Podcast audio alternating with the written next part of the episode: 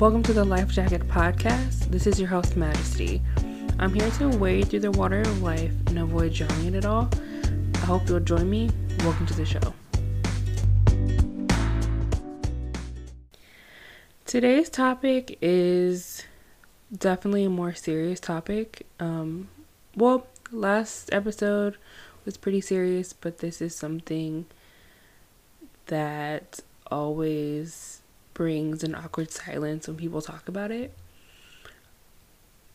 It's something that I definitely have a lot of experience with, um, although at times I am ashamed to admit that I have experience with this, and that's what makes this sort of a more difficult episode for me. But I'm gonna go with it, and I hope that you know you'll just flow with me. Today's episode is going to be about suicide. Um, it's something that affects people around the globe. It doesn't matter what your your gender is, your socioeconomic status. It doesn't matter if you're married, single, if you're a parent, not a parent. Suicide does not discriminate. And there are so many people who are suffering in silence and ultimately take their own lives. And it's something that I've thought about doing myself. Um, I tend to have these chronic um, these chronic passive suicidal tendencies where and we'll get into the different types of suicidal ideations but for me basically i struggle with these thoughts long term um, it's basically in a place where you know i'm not in danger and i'm not going to take my own life tomorrow, but it's something that I think about and I wrestle with on a daily basis for weeks, months at a time. Um, and it's something that's really uncomfortable. It's something that I hate. It's this tug of war within myself between, you know, trying to find a reason to stay here um, and also thinking that I will be better off dead. Um, thinking that I'm tired of going through the things that I go through on a daily basis. I'm tired of being what I feel um, is a burden on everyone else. Although that's more so um, mental illness talking and not really something that's a reality. Um, for context, I have a I do have a mental illness. Um, that mental illness is called schizoaffective disorder, and in a nutshell, it is a combination of schizophrenia and a mood disorder. And so I go through a lot of things with that. Um, I honestly have a difficult time day to day. And that really can snowball into something that is really big after a while. Um, and that is actually that has actually driven me to make a suicide attempt. Um, it has been about five years now, four or five years since that attempt. Um, and sometimes, I'm going to be honest, sometimes I'm glad I survived, and other times I'm not. Um, I feel like I'm kind of stuck in this cycle of being better for a while and then coming back to a certain place where it just feels like I'm in a hole um, that I can't get out of. And I try all the time to be to be really positive and to be um to be hopeful for the future and don't get me wrong, I'm not, you know, down in the dumps all the time and I'm it's not all doom and gloom. But it's kind of when I get to that certain place, it just feels like it's never ending and it feels like it's always going to be that way. Even if that's not really true, and it's not true at all when that happens, but it's really that mental illness talking, um, that depression talking. And it's just one of those things I have to fight all the time. So I wanted to just briefly talk about it for a while in hopes that we can normalize what's going on because a lot of times I feel like people who attempt suicide or commit suicide are labeled as lazy or selfish or weak um, and other things like that. I wanted to evoke compassion and I wanted to spread awareness and let people know that it's really a lot more complex than people think it is. So, um, a lot of times people have a lot of different causes for wanting to make suicide, wanting to commit suicide. Um, like for me, it's largely mental illness, um, and that's a really big reason. Um, a lot of times when you are mentally ill, you can only see through the lens of your illness. You can only see through the lens of a struggle. You can only see through the lens of being alone.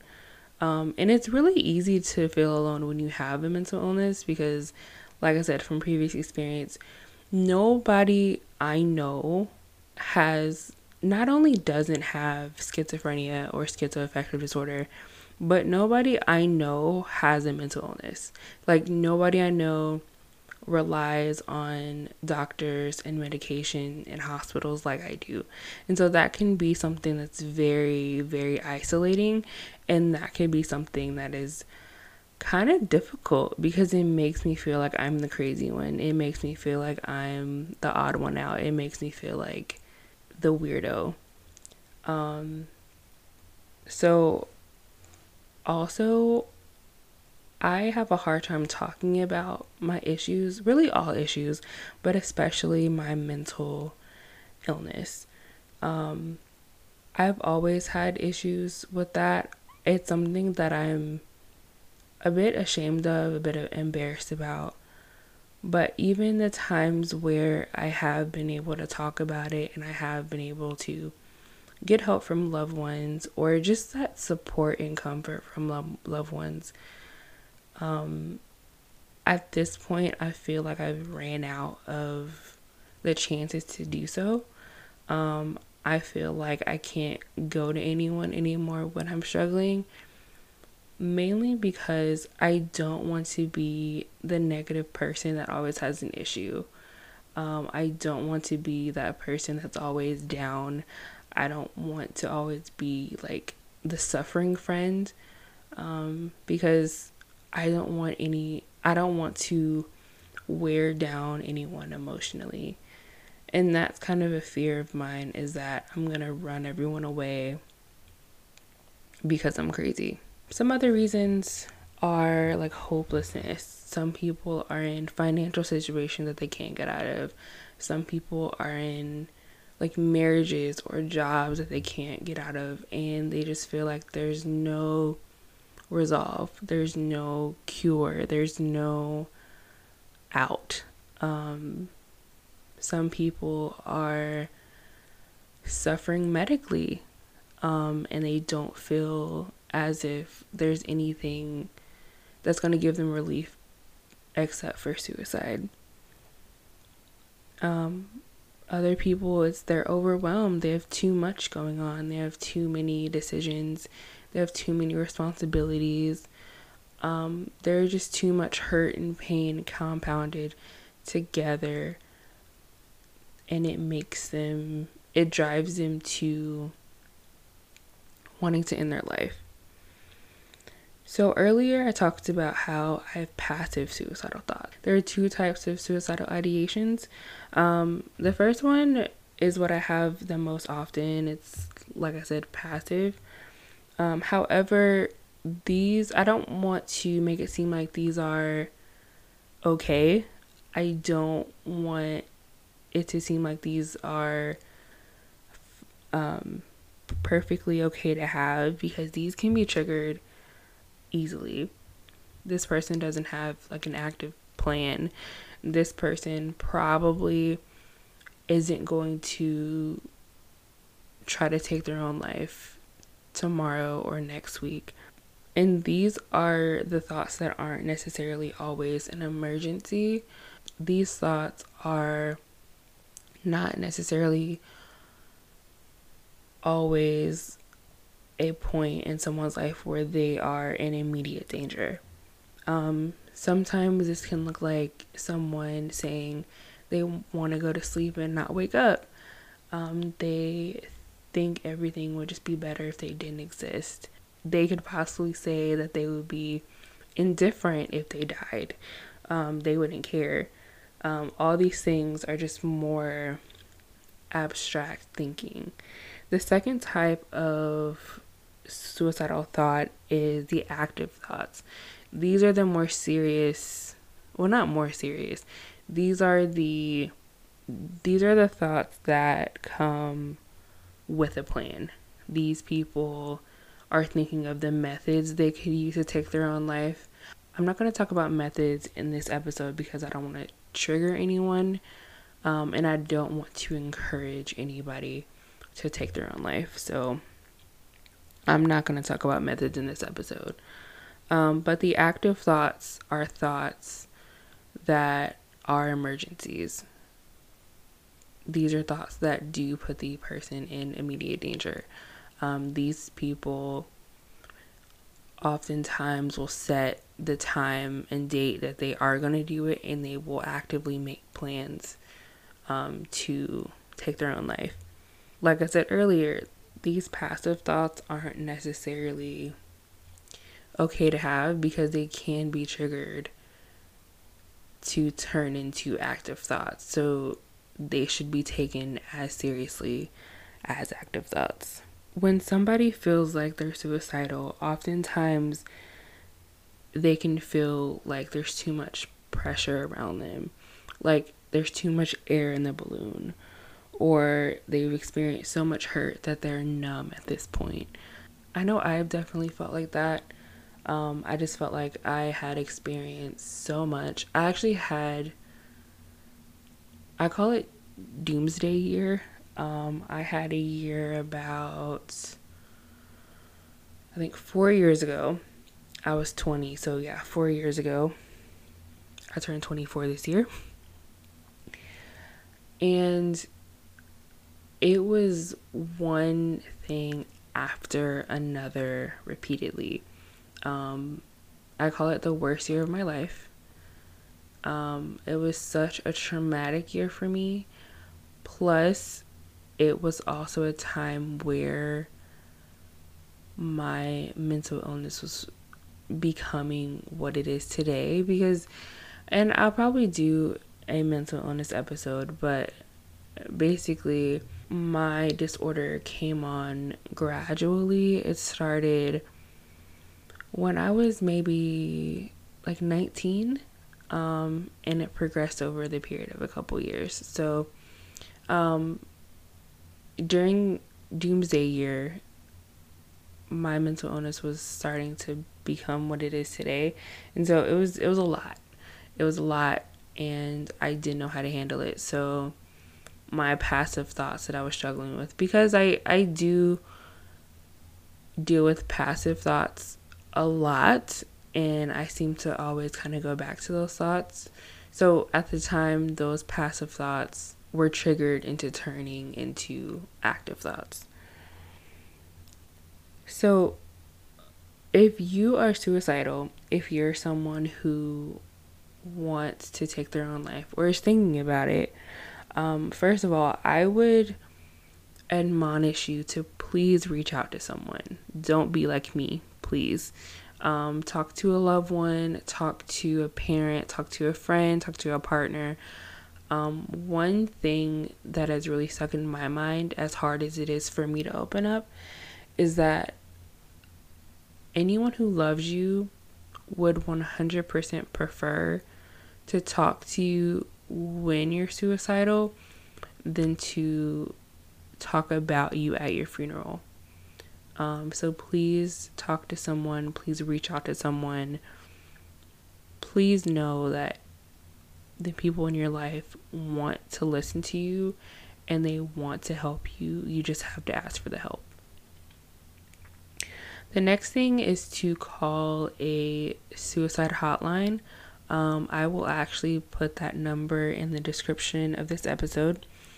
Um, these are trained professionals who are knowledgeable in what you're feeling and what you're going through.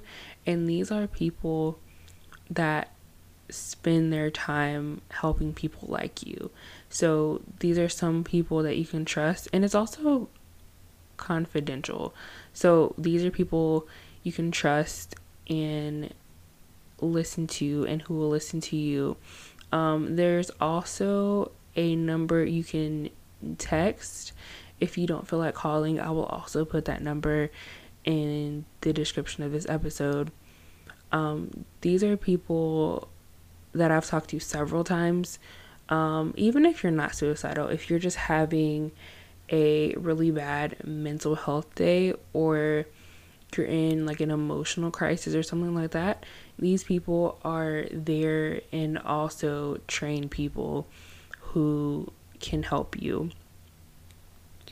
Um, the third thing is go to your nearest hospital. If you are moments away from taking your own life, if you do not feel safe by yourself, if you feel like you cannot go on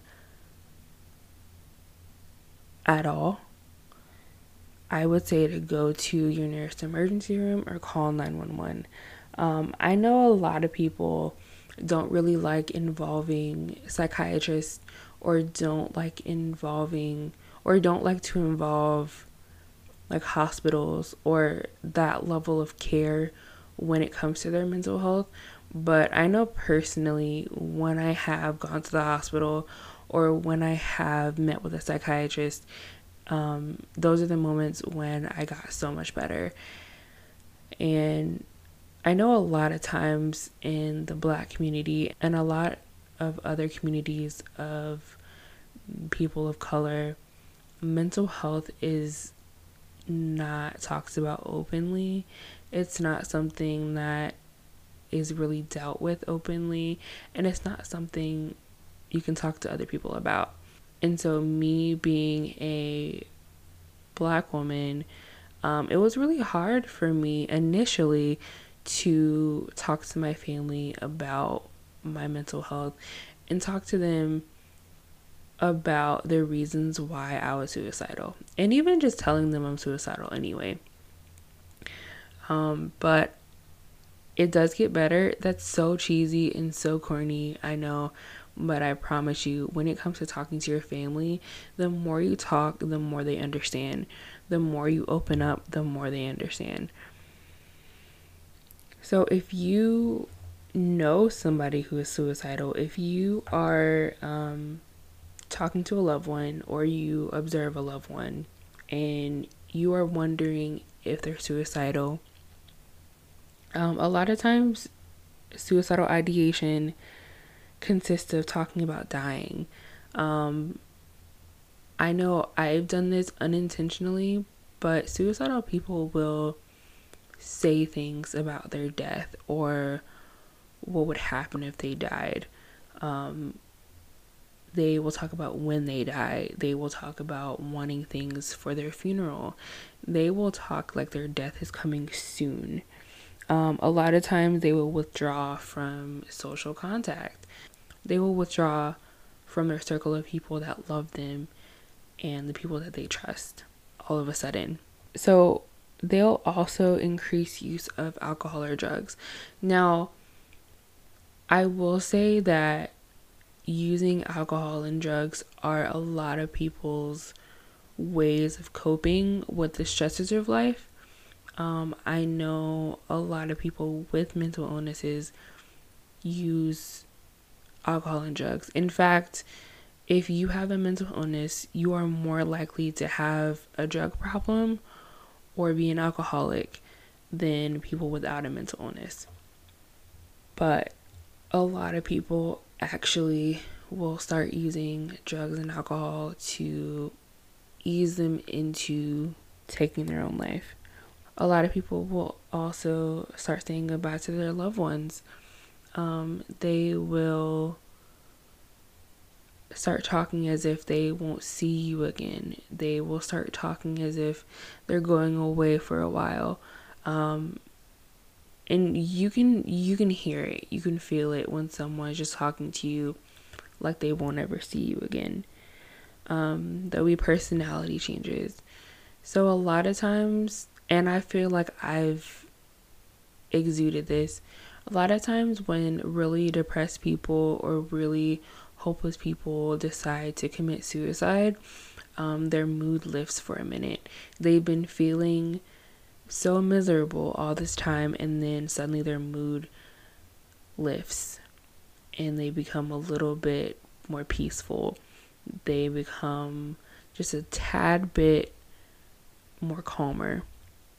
And usually, this means that they have decided to take their own life and they know their suffering is about to come to an end because they aren't going to be here anymore. So, if anyone you know is exhibiting these signs, again, I will reiterate call 911 or go to your nearest hospital. They might be upset with you, but it's better for them to be upset with you than, again, for you to go to their funeral. So, I would say to reach out to them. Some people, when they're suicidal, me included, don't want to tell people. They don't want to reach out for help. And so, if you see something, say something. Um, actually, make the effort to see about them, have a conversation with them, anything to get their attention. Also, make the effort to stick around for them you know, don't just have the one conversation and forget about it and not pick it up again. Actually make the effort to follow up with them. Even like stay with them for the night if they need it. Um, because a lot of us do need it. I would also encourage if you are with someone who is suicidal or you're suicidal yourself, I would like you to make a safety plan. A safety plan basically lists your triggers, um, what you think makes you feel like this, what you feel like puts you in that hole to make you want to take your own life. You would also list the warning signs. Warning signs that it's getting bad again. Warning signs that your mood is getting lower.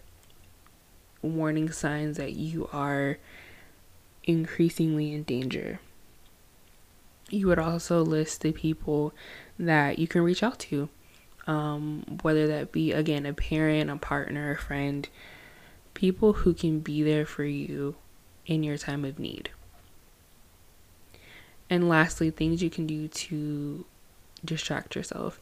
Um, these are also called coping skills. Things that you can do to, if not at least make you feel better, then at least keep you from harming yourself. Some of my coping skills are, you know, watching mindless funny TV, listening to music, taking a nap, taking a shower, whatever those are for you, go ahead and write those down. So, I just want to end with you matter. You are not alone you deserve to live and you deserve to be here and you deserve to get help. I think I might end up saying this every episode, but I would definitely 10 out of 10 always recommend you get a therapist, especially if you're feeling suicidal, um, because those individuals can help you work through those issues. This has been the Life Jacket Podcast. Please remember to like, rate, and share this podcast. Share this with your friends and family, anyone who you believe this podcast will be helpful for. I'll talk to you next time. And again, this has been the Life Jacket Podcast.